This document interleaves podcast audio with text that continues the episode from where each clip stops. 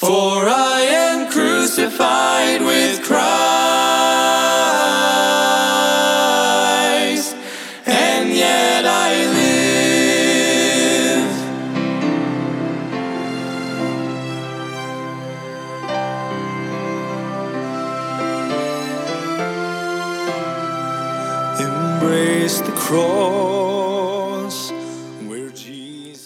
Welcome to Crossbound Ministries, where we are bringing the gospel of Jesus Christ to the world, encouraging Christians and pointing sinners to the cross.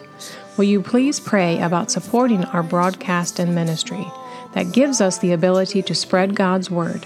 You can get involved by going to crossboundministry.com. Please welcome our preacher, Mike Sadler, as he brings us an important message from God's word.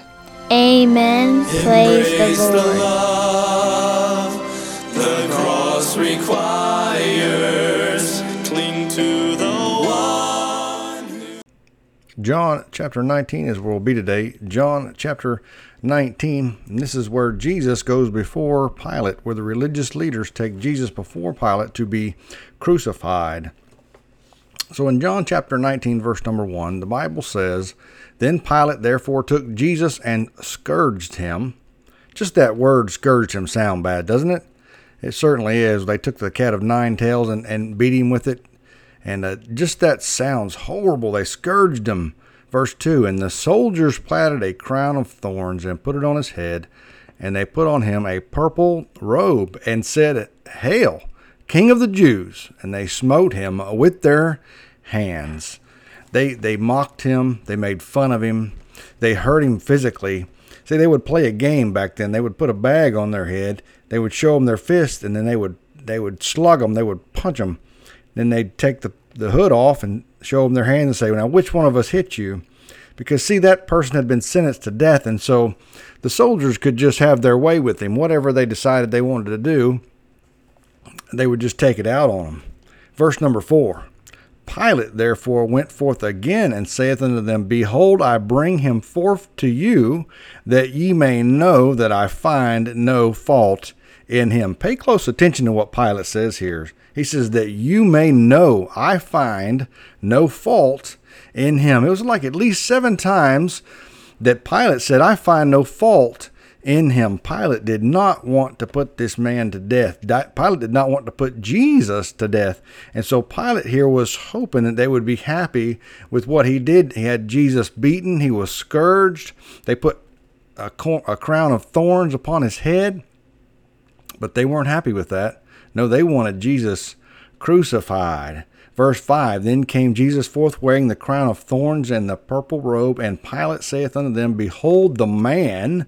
When the chief priests, therefore, and officers say, they cried out, saying, Crucify him, crucify him. Pilate saith unto them, Take ye him and crucify him, for I find no fault in him. Again, Pilate does what, not want nothing to do with this man. A judge that does not want to make a bad judgment, in other words. And I believe Pilate knew, he knew that there was something different about this man, that God had his hand upon this man. Because listen to verse number 8. When Pilate therefore heard that saying, because see what, what the saying that he heard was the religious leader says, if you don't put him to death, you're not a friend of Pilate, you're not this, you're not that. But listen to what he says. When Pilate therefore heard that saying, he was more afraid. Listen to me. This man had no reason to fear man. This man's word was law in the land. If he said you'd be put to death, that meant you'd be put to death. Why in the world would he be fearful of a man that they wanted to kill unless he knew there was something greatly different about this man? Because the Bible clearly says when Pilate heard that, he was afraid. He was scared. He was shaking in his boots. He didn't want nothing to do with having Jesus crucified. He did not want to take Jesus' life. And so he took Jesus into the to the judgment hall. And listen to what Pilate says in verse 10. Then said Pilate unto him, Speakest thou not unto me? Knowest thou not that I have power to crucify thee, and power to release thee? Jesus answered, Thou couldst have no power at all against me, except it were given thee from above. Therefore, he that delivered me unto thee hath the greater sin. Jesus said, Pilate was saying, Don't you know that I have power to let you go or, or power to take your life? And Jesus let him know that you have no power over me. The only power that you have over me is because God is allowing it to happen. Remember what the Bible says that Jesus willfully laid down his life. No man take it from him, but he willfully laid it down. But listen what he says about the greater sin. The man that delivered me unto you hath the greater sin. Have you ever wondered, is there one sin greater than the other? Absolutely. According to this verse, there is. He says, hath the greater sin. So there is some sins worse than others. And that's where I, am going off on rabbit trail here, but I wonder if there's different levels of hell. And if a judge is fair and just and he has to judge the crime by what happened, then I believe that there is different levels to hell. Because if there is a greater sin, it would deserve a greater punishment, would it not? And it would not be a fair and just judge if he did not judge rightfully. And that's what Jesus says here. This man hath the greater sin. Now listen to verse 12. Listen to what Pilate wants to do. And from thenceforth Pilate sought to release him. But the Jews cried out, saying, If thou let this man go, thou art not Caesar's friend. Whosoever maketh himself a king speaketh against Caesar. Now listen, these Jews, these religious leaders, hated Pilate. They didn't want anything to do with Pilate. They wanted out from under his rule. And so they were only use, using this as a ploy to scare Pilate so that he would put J- Jesus to death. Because Caesar in the land, he required that you fully and completely submit to him and his rule. And so they were trying to scare Pilate into killing Jesus, into crucifying him. In verse 13, when Pilate therefore heard that saying, he brought Jesus forth and sat down in the judgment seat in a place that is called the pavement, but in the Hebrew, Gabbatha. And it was the preparation of the Passover, and about the sixth hour. And he saith unto the Jews, Behold your king. This is what Pilate says to him. Now listen, they're trying to get him put to death. And Pilate says, Behold your king. Pilate knew there was something different about Jesus. But verse 15 says, But they cried out, Away with him, away with him, crucify him. Pilate saith unto them, Shall I crucify your king? The chief priests answered, We have no king but Caesar. I love what Pilate's doing here. He's showing them, hey, you guys are wrong. You are dead wrong. He is the king of the Jews. And what do you want me to do? You want me to crucify your own king? Of course they did. They didn't want Jesus taking the power away from them. They wanted the people to have to come to them to get to God. But you don't have to go to another man to get to God. You have to go to Jesus to get to God. The Bible says Jesus is our intercessor between us and God. Jesus makes the way to God. Amen. How do you get there? Jesus said, I am the way, the truth, and the life. No man come to the Father but by me. You remember what Pilate asked him? What is truth? If he only fully and completely realized that he was speaking to the truth, a man named Jesus. Verse 16 Then delivered he him therefore unto them to be crucified. And they took Jesus and led him away. And he, bearing his cross, went forth into a place called the place of the skull, which is called in the Hebrew Golgotha. Death, in other words. You know, like the Gothic look that used to be popular? Goth, it means death. Where they crucified him and two others with him on either side, and Jesus in the midst. Now, I love this. I love what Pilate wrote. Listen to this in verse 19. And Pilate wrote a title and put it on the cross and the writing was Jesus of Nazareth, King of the Jews. Now, this is the man that has the most power in that land, this man called Pilate. And he is writing this saying to go over Jesus' head, Jesus of Nazareth, the King of the Jews. And it even goes a little further than that. Listen to verse 20. This title then read many of the Jews, for the place where Jesus was crucified was nigh to the city, and it was written in Hebrew and Greek and Latin. You see, Pilate wanted to make sure that everybody could read it. He wrote that, in three different languages Jesus of Nazareth, the King of the Jews, was hanging over his head. Don't you know that made them Jewish religious leaders angry and mad and they threw a fit? They couldn't stand it. How could you write something? How could you do that? They were so mad. Listen to what they said in verse 21. Then said the chief priest of the Jews to Pilate, Write not the king of the Jews, but that he said, I am the king of the Jews. In other words, don't don't write that. Don't write that he here's Jesus of Nazareth, the king of the Jews. Write that he said he was, but he really is. Amen. And listen to what Pilate said. Pilate answered, What I have written, I have written. I believe Pilate believed it. Whether or not he believes he was the Savior, the Messiah of the world, I'm not sure.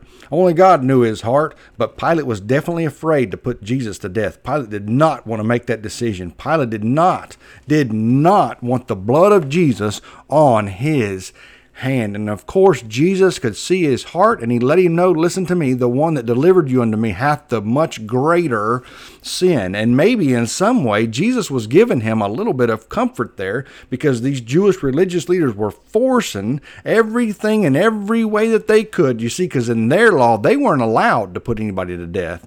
They had to go through a Roman leader, and that Roman leader in that land was Pilate. And Pilate was afraid of Jesus. Pilate was afraid to put Jesus to death. Isn't that amazing? A man that has all power is afraid to put this man who's in bondage, who's been beaten, he's afraid and he wants to let him go. Pilate wants to let him go, but these Jewish religious leaders are doing everything that they can to put fear into Pilate. Because see, Caesar could easily take Pilate's life. He could easily take all his power away from him. Now I love what Pilate wrote. What I have written, I have written. Then the soldiers when they had crucified Jesus, took his garment and made four parts to every soldier a part, and also his coat. Now the coat was without seam, woven from the top through the bottom. And just like the Bible says in verse number 24, Scripture was fulfilled. Amen. The Old Testament was being fulfilled in the New Testament, that his garment was made of one piece, and that the soldiers would not tear it or rip it, but no, they would cast lots for who would get it. And so scripture is being fulfilled here. Isn't that something? Here's worldly people doing worldly things, but yet they're fulfilling scripture. Now you think about today and I look around and all the things that are going on and you wonder, what in the world? I can't believe this is happening and that's happening and this happening. And maybe, just maybe, you never know, they might be fulfilling scripture. Like the Bible says, make sure that you study that Old Testament because here they are fulfilling scripture by casting lots for Jesus's vesture, for his coat, in other words. Listen to verse 25. Now there stood by the cross of Jesus his mother. Hey, your mother's always there by your side, isn't she? There's no love like a mother's love. And here Jesus is, he's on the cross, and his mother, his mother is standing there. Can you believe that? I believe she hurt more than anybody, seeing her own son, who was completely innocent, and she knew that he was innocent, die on that cross. Don't you know how deep and how bad that truly hurt her?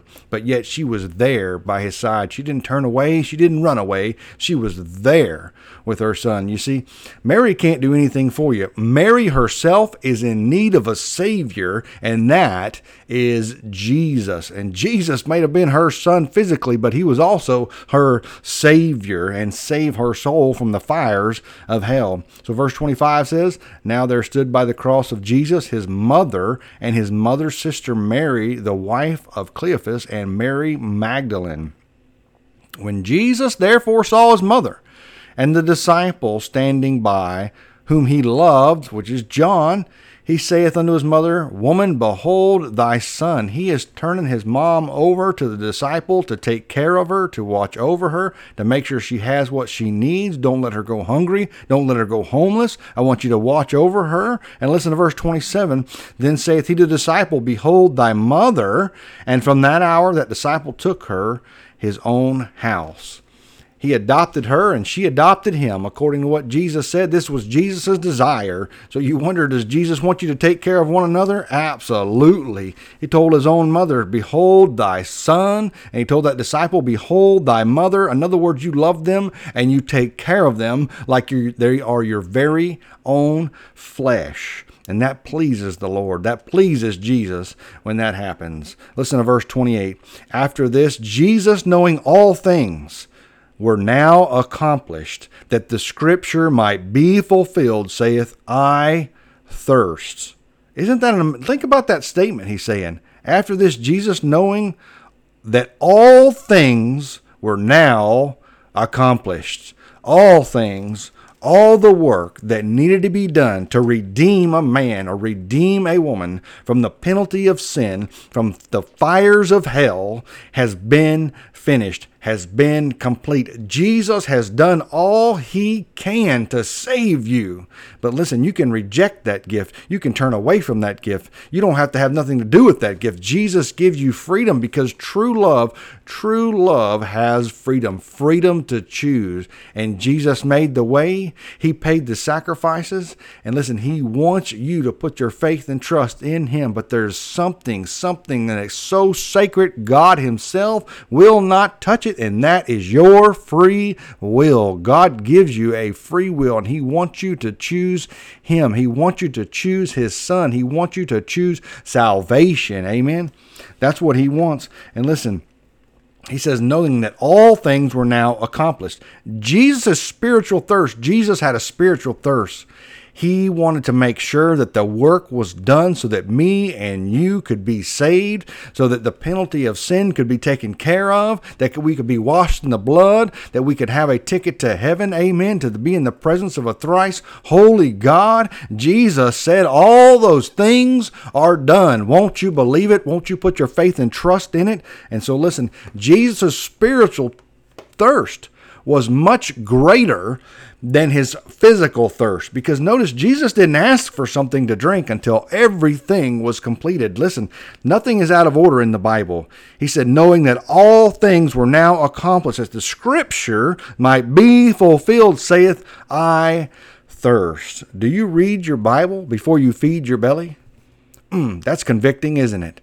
Because Jesus put the spiritual first. Even on his last breath on the cross while he was dying, Jesus put the spiritual first. His spiritual thirst was a lot greater than his physical thirst. Can I ask you, is your spiritual hunger much greater than your physical hunger? Is your spiritual thirst much greater than your physical thirst? Amen. Which one do you please first? Because according to Jesus, what Jesus says and what he does, it's the spiritual that should be first. That is a great example for me and you to follow. Amen. Now, there was a set vessel full of vinegar, and they filled a sponge with vinegar and put it upon the hyssop, which is a sponge, and put it to his mouth. They had a pole with some with a sponge on the end of it, and they dipped it in vinegar. Ooh, now that's just think about that. You ever had a shot of vinegar? You ever had just a little bit, or you ever eat something that's got too much vinegar in it? I mean, it will just make your whole face draw up. And you imagine being dying of thirst, literally dying of thirst on the cross, and they put to your mouth a sponge full of vinegar. How foul that must have been. How much that must have, must have just hurt to taste that. And verse 30 says, When therefore Jesus had received the vinegar, he said, It is finished.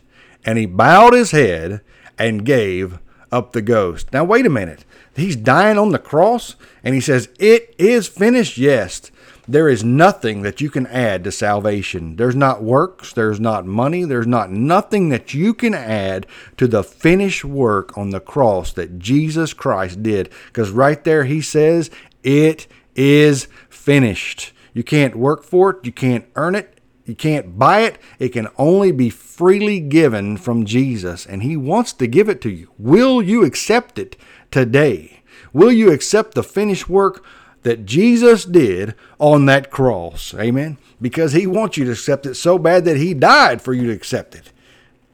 Verse 31 The Jews, therefore, because it was the preparation that the body should not remain upon the cross on the Sabbath day, for that Sabbath day was, was and a high day, besought Pilate that their legs might be broken and that they might be taken away. If you remember, there was two thieves on the cross, one on each side of Jesus, that were not dead yet, and they went and asked Pilate, "Hey, can we break their legs so they'll die, so we can go ahead and take them down off the cross and get this over with?"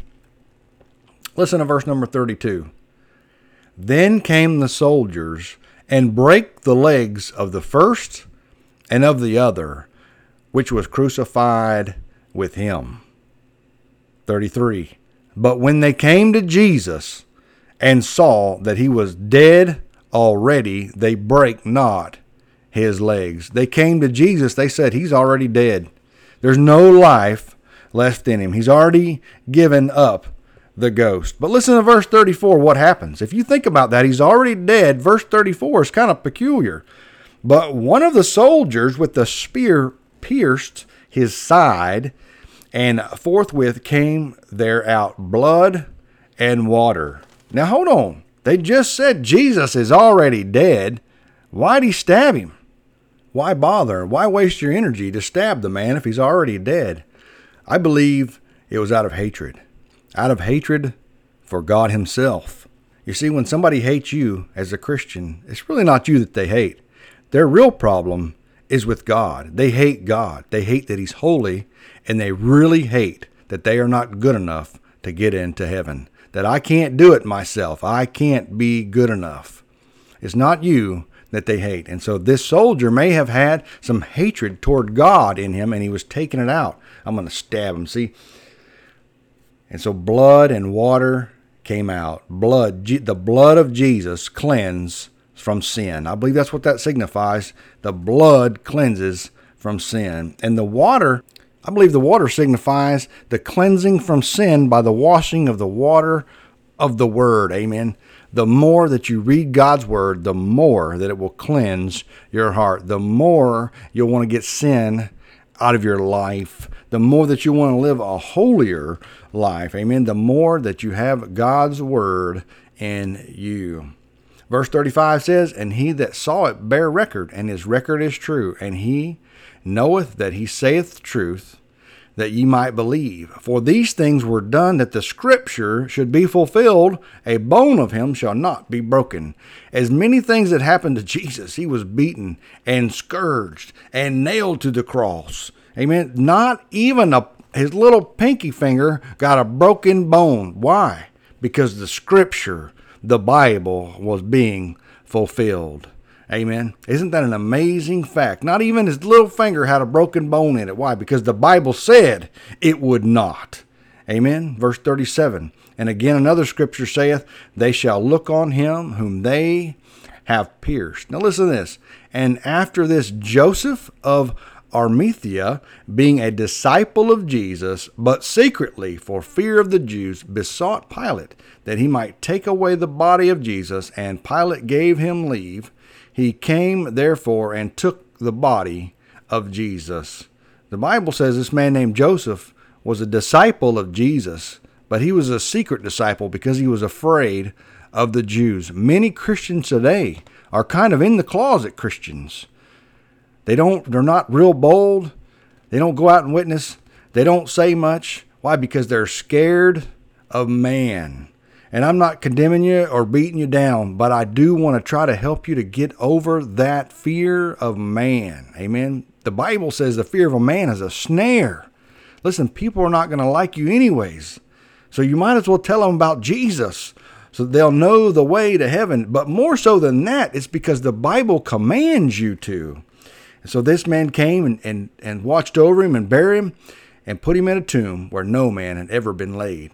I ask you today, have you ever put your faith and trust in Jesus Christ? That the finished work on the cross, because it says there in verse 30, it is finished. Amen. We pray you have been blessed by today's message. If you have been saved or are in need of a prayer, please contact us at 352 247 9200. That's 352 247 9200. Thank you for tuning into Crossbound Ministries radio broadcast. Will you please pray about supporting our ministry and broadcast? You can go to crossboundministry.com or send your support or a gift to P.O. Box 7, Inverness, Florida 34451. That's P.O. Box 7, Inverness, Florida 34451. For a gift of $10 or more, we will send you a booklet. Please pray for us as our ministry and radio broadcast grows.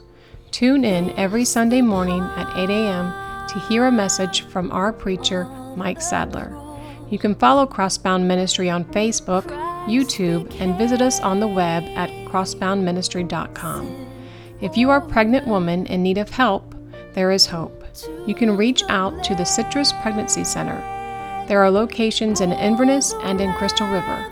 Their phone number is 352 341 5176. That's 352 341 5176.